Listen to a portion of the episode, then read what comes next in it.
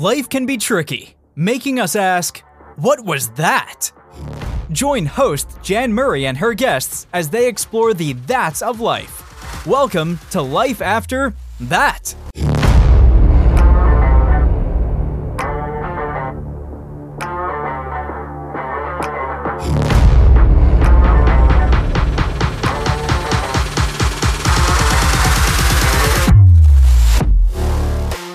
Hello, everyone. This is Jan Murray, your host for Life After That. And today we're welcoming back Diane Ward of Minnesota, and she will continue her story about her and her late husband Brad's ALS journey and how she's doing today. Even though that was a difficult time, at what point did you feel a shift in that first year or that second year when maybe you maybe found your footing a little bit at least. Like you said you you still go to phoenix for the winter. You could have easily have given that up but at the same time you realized you would be depressed and it would be hard to go through the cold minnesota winters. I can't right. even imagine that. So independently you still went to phoenix on your own. Mm-hmm. so tell me something about your life discovery since since he passed away and how you've done that. I mean Tell me what you've done to survive at this point over two years.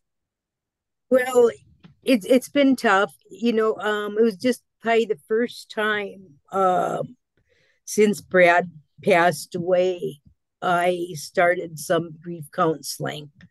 I hadn't done any of that, and uh, I started that probably mm, about a year about a year ago okay. when I was in Minnesota. In fact, when Brad got sick, he uh, started some counseling, and I'm seeing the same counselor he had seen. Okay.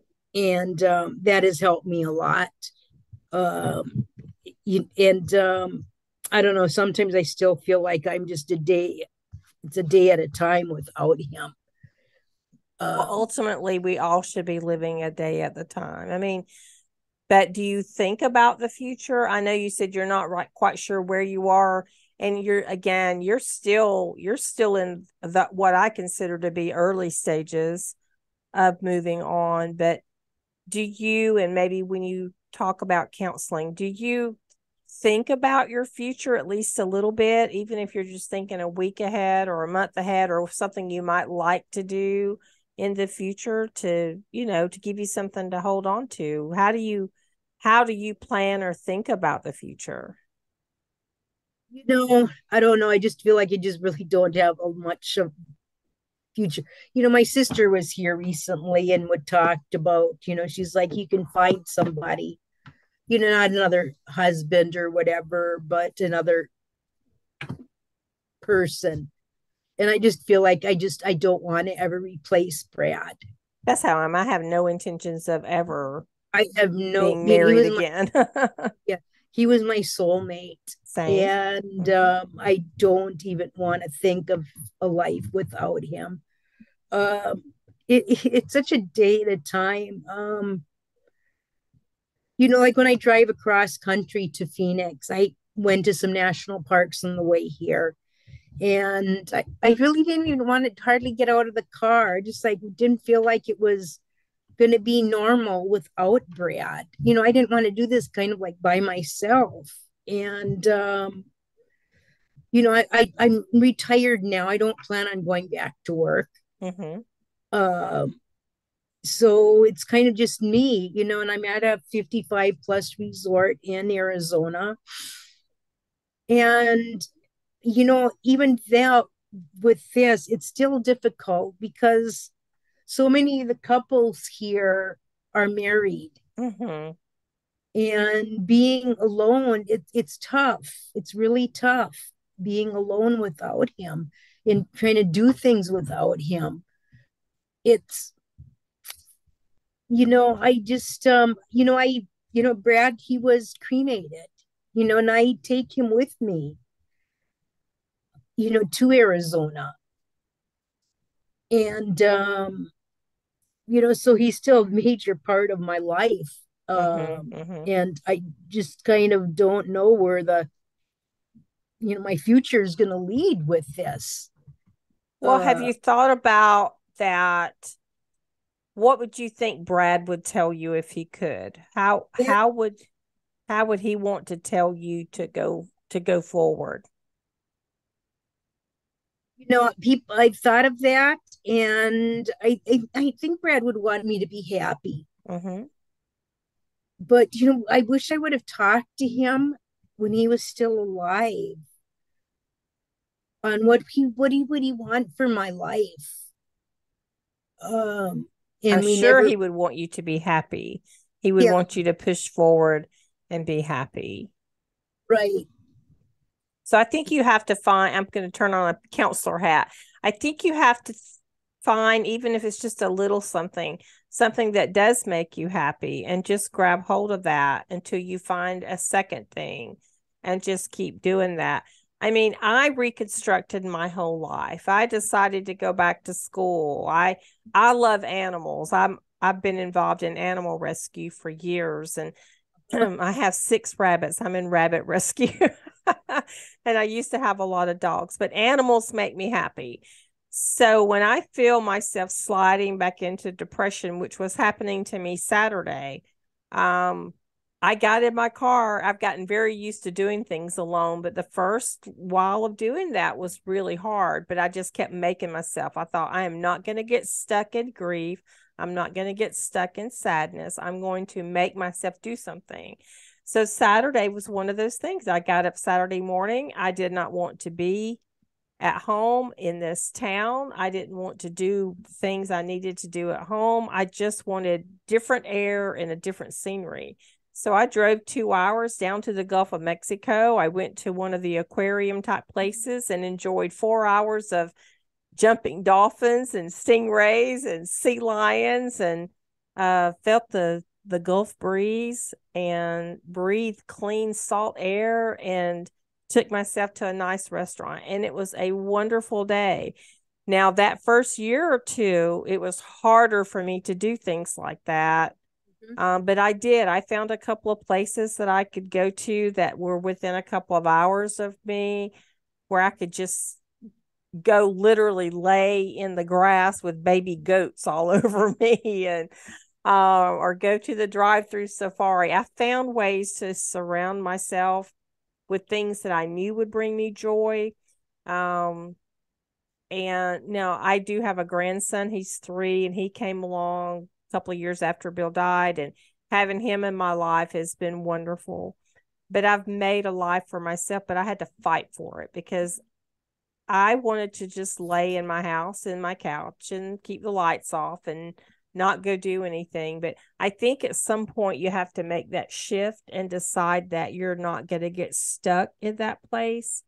I mean, you married late in life, so you were functioning, you were a functioning single human being before Brad.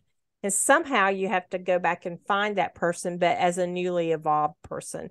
I mean, that's what I did. I, I lived on my own for five years before I ever got married. And I kind of had to tap back into who I used to be, refined my independence, and um, forge a new path. Uh, I'm 60 years old. I'm about to be 61. I don't act it most of the time, and most people don't believe me when I tell them I'm that old because I generally don't act anything like my age.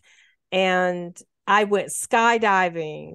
I swam with the dolphins. I do all kinds of things. On the 15th of this month, two days after I turned 61, I'm driving five and a half hours right by myself to Crystal River, Florida and I am going to swim with manatees. I have wanted to do that my entire life.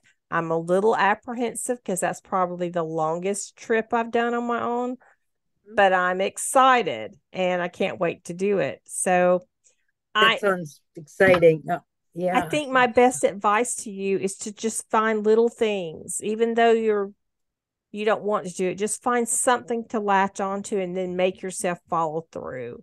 Just go do it and just keep adding things to that so that you can rebuild a life for you. And I know you said you're retired now, but it might not be a bad idea to consider a part-time job or do a part-time hobby you can make money for. I know my mom, my mom passed away a couple of days after Christmas, this past Christmas. but she buried my dad after 45 years of married then my uh, marriage and then she buried my stepdad after 13 years and she just told me one day she said i said well mom how did you do it you've buried two husbands and you're still smiling you're still going she told me she said well i would like to just sit here and cry and you know keep herself in the house she said but i decided i wanted a life and i knew if i didn't get up and go grab it I would never have it. And she said, so I just make myself get up and do things. And she rebuilt she rebuilt her life twice, one time in her 60s and then again in her late 70s and early 80s. She just made her own way and did different things, things she had always wanted to do. So she really was an inspiration for me. And uh, I knew Bill would want me to be happy. And then watching my mom, I'm like, okay, so something clicked finally in my head that, okay, if I want a life and I don't want to be miserable, I have to get up off my couch because the couch that I'm sitting in right now, I like to say it takes me hostage. if I stay at this couch too long, I will just wither away and my life will disappear. So I make myself get up and go. And if it means that my house doesn't get clean for two weeks, oh well, because it's important for me to get out that front door, to get in my car and go do or see things. So that's usually my advice is just try your best to not stay at home too much, but get out and find something that you enjoy. It, that's that's true. I, I I realize I need to do that too, and it's very important. Um, it, it sometimes it's just hard to do some things by yourself. It and is. that's the part that I have to get over. Yeah. Um, I know I do do, you know, more than I try to say sometimes, you know, because I did come drive across country to Arizona every, you know, the last two winters. I bought the place here. This is my second winter in Arizona by myself. So I do do that. Um, and so that's got to be better than wintering in Minnesota. wintering in Minnesota, I don't know if I could have survived it. Seriously, it um, the cold. You know, it seems like if the weather is sunny in Minnesota, then it's bitterly cold. Yeah, and here, you know, it's been a cooler winter in Arizona. Uh, the high's been definitely cooler than what they normally are this time of year. It seems like weather has been kind of strange all over the country. It really has. It sure has. Yeah, but now it's really starting to get nice out, and um, I'm gonna try to. I like what you said. I need to. I'm gonna start to figure things out, and uh, I don't want to say move along without him because I don't want to say that yeah, but you have to. I mean, he's right there with you. And it's so it's okay to remember and have those days and moments where he's your focus, but try to make yourself, if not every day, at least every other day, to do something that's just for you. Just for you, Diane. Oh, just I like you. that. I do like that. And um, the more you do it, the more you'll develop a habit and that it'll get easier doing things by yourself. Uh, that's what I found. It doesn't bother me a bit now. That first couple of years, it bothered me to go anywhere by myself, even as independent as I am. I because he was half of me and half of me was gone. And but now I feel whole and I'm very comfortable doing pretty much anything by myself. Um, would I prefer to have him here? Absolutely.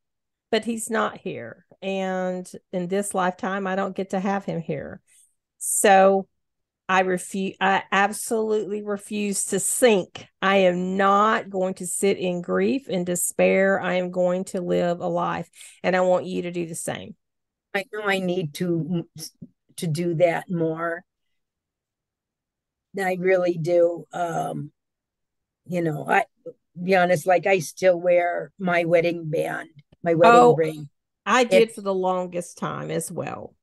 And and, and, I, it, and I wear his, you know, I had it yet. I still wear his wedding band on my other finger and so forth. So, well, I finally did take off the wedding bands, but I don't know if you can see this or not. You see this ring there? Let's see if I can get it in front of the camera. See that? Oh yeah. Okay. Yeah, nice. you know, you talked about thumbs up. Well, Bill always would use his right thumb. That was the one. This is the hand that would still somewhat work. He would give us a thumb up. Well, on that ring is his thumbprint engraved. Oh my gosh, I love that. Around the ring. So I wore it on my left hand for a long time, but my daughter, bless her heart, gave me a beautiful ring to wear over there. So I moved his thumbprint band over to my right hand. And um and I generally don't take it off. It's rare. I, I may take it off to show somebody or to clean it, but I don't take it off because to me, I'm carrying him with me with that. And my husband was cremated as well, but now he's sprinkled in many locations. and part of his ashes are blown into a blown glass lamp that sits next to my bed. Um, part of his ashes are in the Gulf of Mexico. Part of them are at a uh, a Christian camp that he grew up going to that he loved and wanted some of his ashes out there. And part of his ashes are at the cemetery next to. I have four children that are buried, and there some of his ashes are out there with them. And so his ashes are a little bit of everywhere.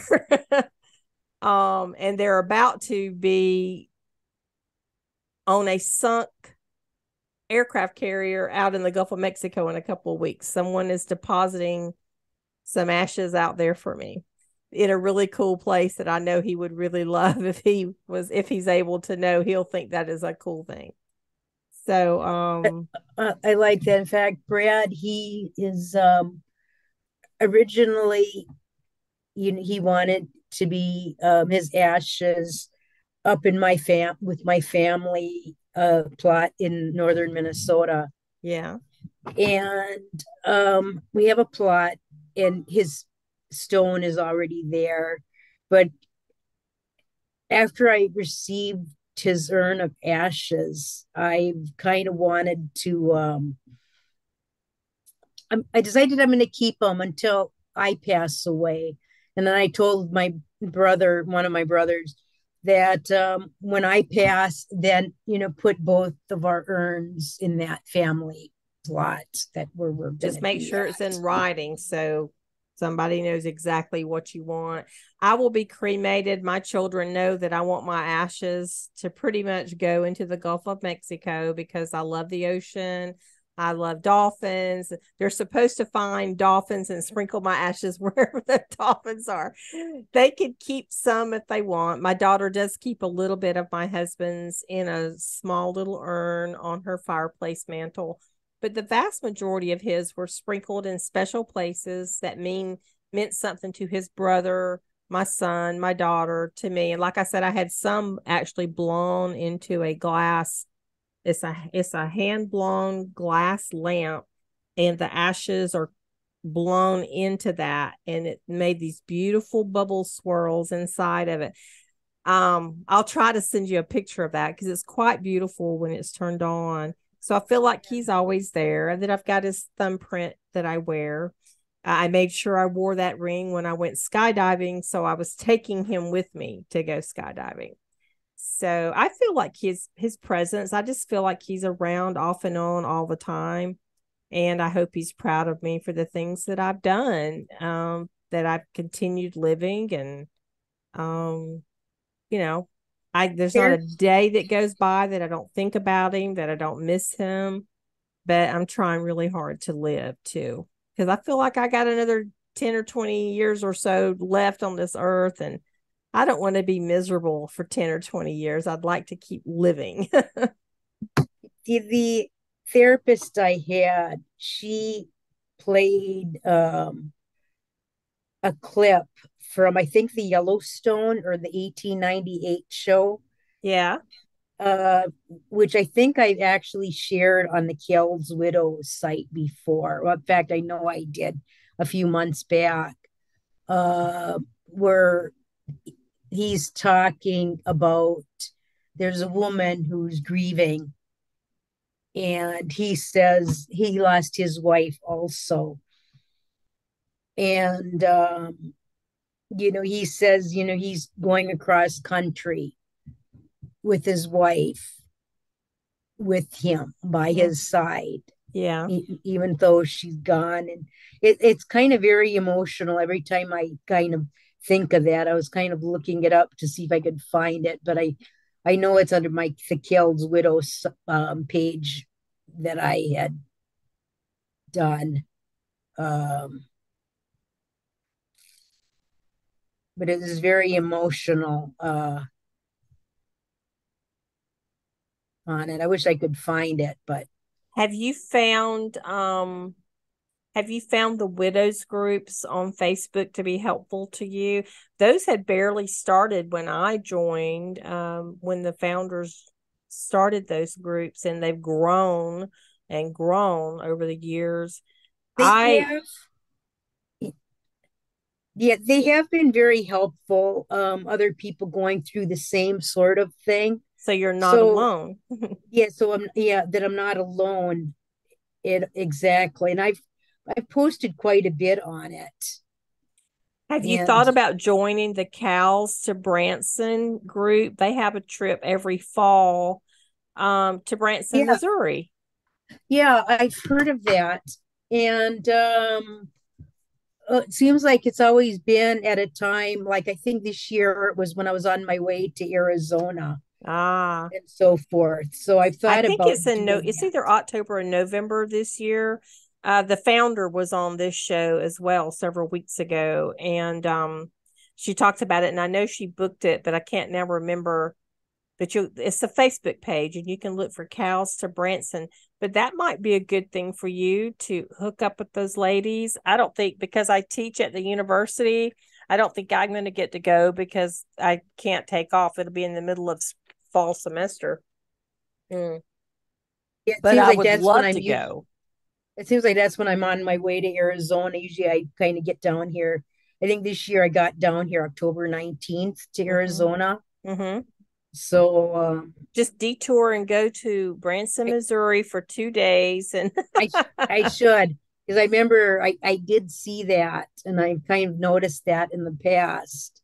I know that I think last year she had some a lady drive down from Canada by herself and another one drove somewhere else, but apparently they have a great time and if i can figure out how to make it work i will. It will depend on what my teaching schedule is and whether or not i can get to branson and back without disrupting my classes but um, and i wasn't a teacher. I did not teach at the university. I wasn't i didn't even have my master's degree when bill passed away. That's one of the things i did. I went back to school and uh, got a master's degree. I'm in a doctoral program now and I would never have dreamed that that would be something I would do. And so now, you know, I'm teaching and podcasting. I, I, mean, my life is completely flipped upside down compared to what it used to be. But I'm I'm almost to the six year mark, and it was just this past year uh, in the fall when I decided to start the podcast.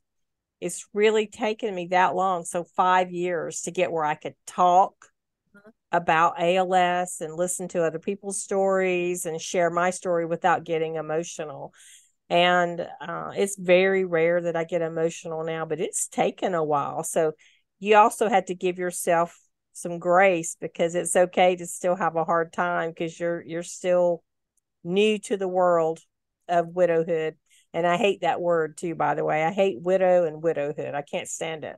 I never asked to be a widow. I didn't want to be a widow. you know, I don't like it. that's actually something I have said along the way is I'm I'm not a widow. I, I, I say say my marital status. I feel like I am married, but my husband isn't with me anymore. I think because, that way as well. You know, the IRS thinks about us differently. I never will forget in yeah. the second year when I filed taxes for the first time in, I don't know, 35 years, it made me check the single box. And I'm like, I don't want to be single. That's exact exactly the way I've kind of thought of it, you know, is you know, we got married and I'm always married to Brad. You know, our marriage hasn't ended. Right. Um, I'm he's a widow. Some, he's just somewhere else until you get there till we meet again. Right, exactly. It, so it, you know, um, yeah.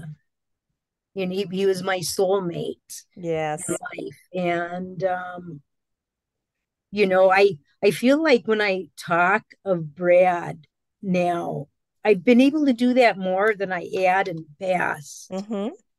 and talk about him. And when I talk about him and I say something about one of our memories, I feel like Brad, he's looking down and he's smiling. Sure. You know, at me when I say some things about him. And that that kind of feels good. And I, you know, think about that.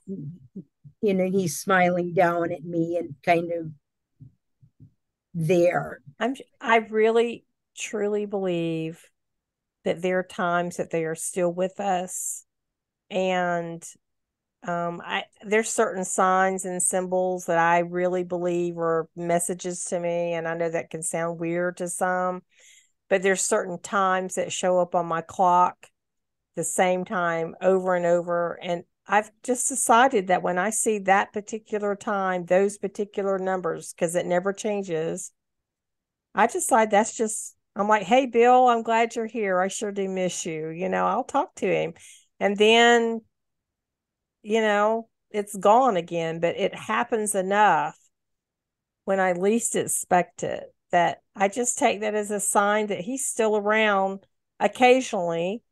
And uh, I'll just say, hey, I love you. I miss you. I hope you're proud of me, you know, or I hope you're getting to see the grandkids some, you know um, things like that. I, you know, I have no idea if he actually can, but I, I do feel like he's with me from time to time. I really do.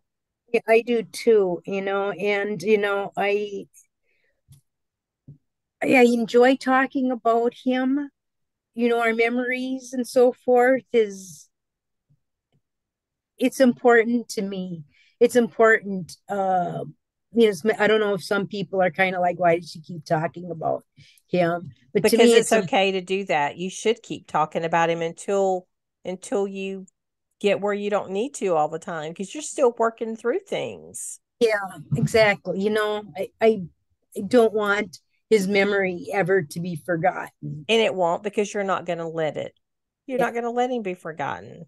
That's you, right. You might consider um you don't have to publicly blog, but maybe type out your memories, you know, enter it into a journal on your computer or handwrite it in a book. You know, it might help you to get some of those things out where it's permanent so you know that it's not going anywhere. I mean, I have a book that's on six continents that I wrote during the years he was still alive because I kept a blog online about our daily struggles. And I wound up turning that into a book and uh, I mean, thousands of people have read it at this point, but I know his, our story and his memory are going to always be out there because of that book. And that book's what led me to do the podcast because someone wanted me to write a part two to the book to tell what I've done since Bill passed away. And I thought, well, I don't want to write another book. so I started the podcast to help other people, to help people like you and all the other people that I've talked to be able to talk about your loved one and share a little bit about what you've been doing since. And to me, this is a ministry for me. It's a mission to spread awareness about the disease and what families go through, and also to help the person left behind, just to give you a chance to talk and remember your loved one, and to also remind yourself that you're not alone. There's a lot of us out here, a lot of us you know, ALS is it's such uh, I think the worst disease in existence. Yeah, I believe uh, so. I would rather be diagnosed with pretty much anything except ALS. ALS.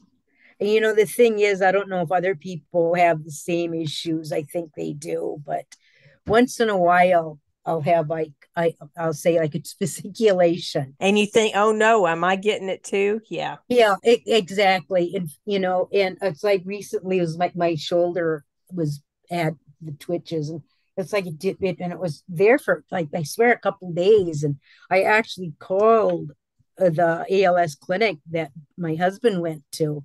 And I'm like, I'm having some fasciculations. And they they told me they says if it's not if it's a fasciculation with ALS, it's going to always be there. It that won't come and go. Right. It'll always be there. And, you know, people have fasciculations that are way more common than the kind that come with ALS. But I, I've had those too, you know, a jumping, you can watch it on your skin jumps and that weird feeling you get. but as long as it goes away, I'm okay.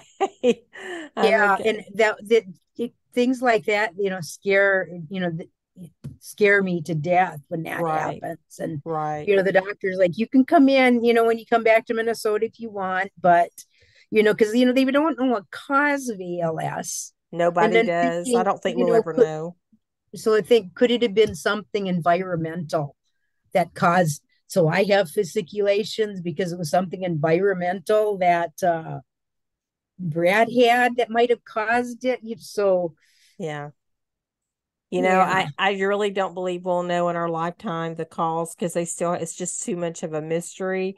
I think I think the traumatic brain injuries with the concussions, I think there's definitely a link there but I also think that it's probably blended with some environmental toxins that we take in that maybe we don't realize, or maybe we do, but we didn't know, you know, the damage they were doing. But I, I don't know. I stopped worrying about it. I used to just say, I'll never stop looking for a cure. But after he died, I kind of had to separate myself from all of that and from ALS for a while, from the world, from my ALS friends, because in order for me to survive, I had to just block that part of life out for a while. Um, I haven't too much blocked. Well, I did. I actually not even that long ago. I was on all these other ALS um, sites on Facebook, and I kind of came to a point I just can't. Except- I had to stop going to the caregiver group. I'll still comment in there occasionally when I see somebody kind of heading down the wrong path of care and thinking I'll go, no, no, that's probably not, you know, don't do that or do this instead. Occasionally I will pop in there, but I try to stay out of that because it takes me back to a very difficult time.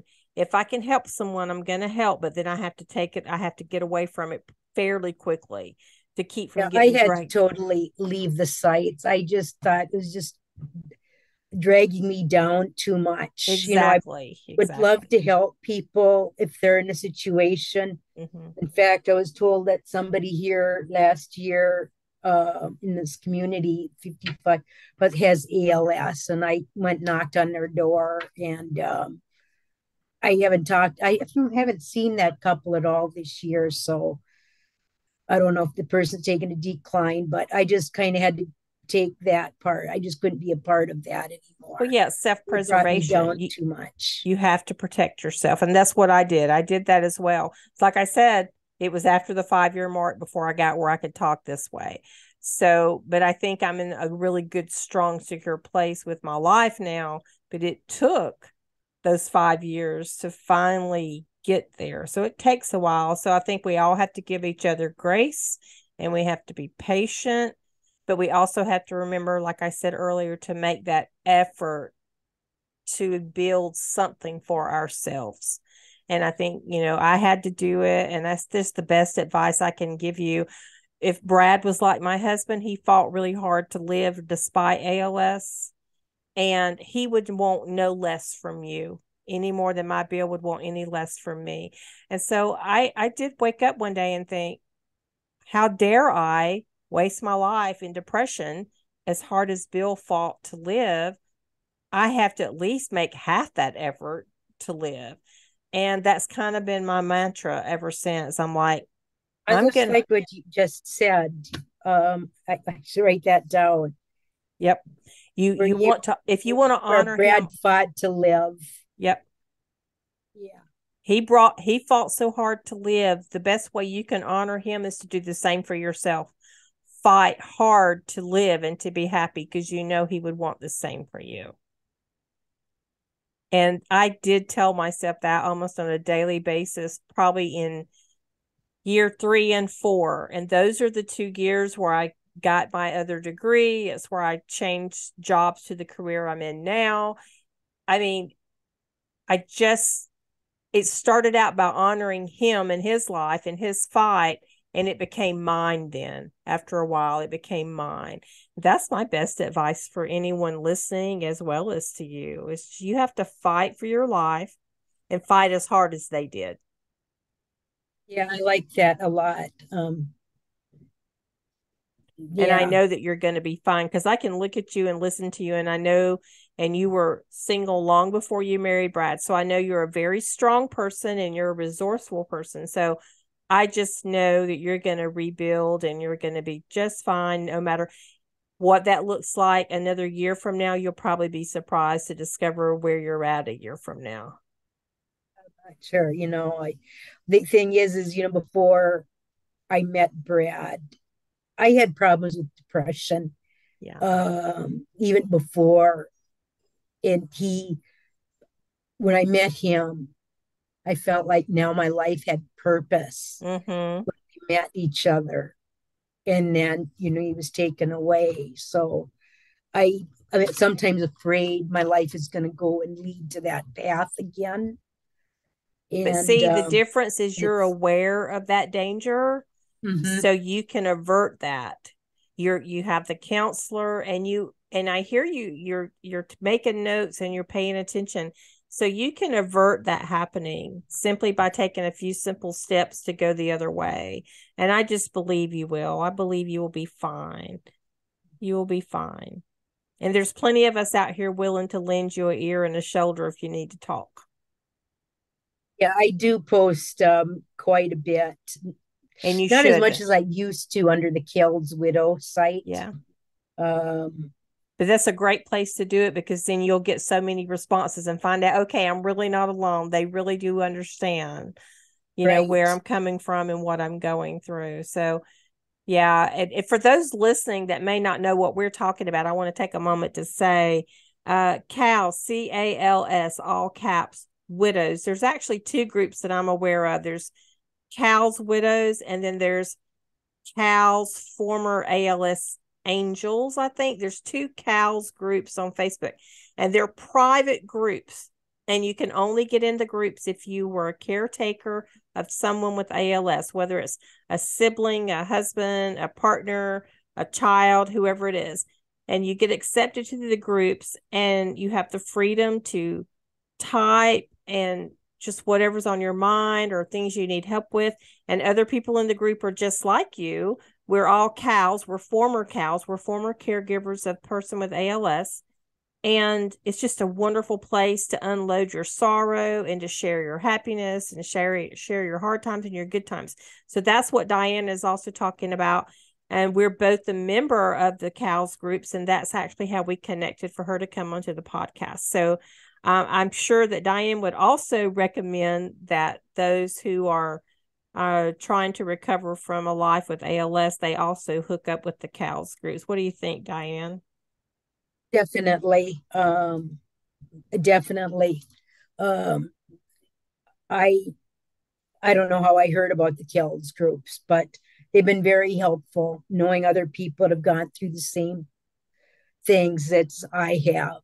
Right. You know, and some people are newer of losing their um, person with ALS, and some have been many years. Right. It's exactly right. from everybody. And there's a mixture. There's men in there that have lost their wives. There's lots of wives who have lost their husbands. There's even some on there that have lost their ch- lost a child um, to ALS and a sibling. So there's just a a huge mixture. And some people don't post a lot, but they'll read and occasionally they'll comment but there's a lot of really helpful stuff on there. Um, the AL, if someone that's listening is going through ALS right now, like you're still caring for someone or you know someone with ALS, there's another group called ALS Caregivers. It's also a closed private group. You can find it and request membership. And again, only caregivers can go in that group. So you're free to discuss the nitty gritty of ALS caretaking um in there without fear of anybody else seeing it because no one sees the post except member uh, members and there are no ALS patients in there. This is strictly for caregivers. So these are some really safe groups. There's not uh, there's a lot of things about Facebook not to like but these type groups are just a wonderful wonderful part of Facebook and I encourage I encourage you to become a part of them if you're able to helpful to know that you're not alone yeah. on so many things and you find other people that are going through exactly the same thing as I am. exactly well diane i think we're gonna we're gonna wind this up and i just really want to thank you so much for coming and sharing your and brad's story and also the struggles and your progress though since he's passed away. Thank you so much for sharing it with us. The opportunity. Well thank you once again. We'll see you next time on the life after that podcast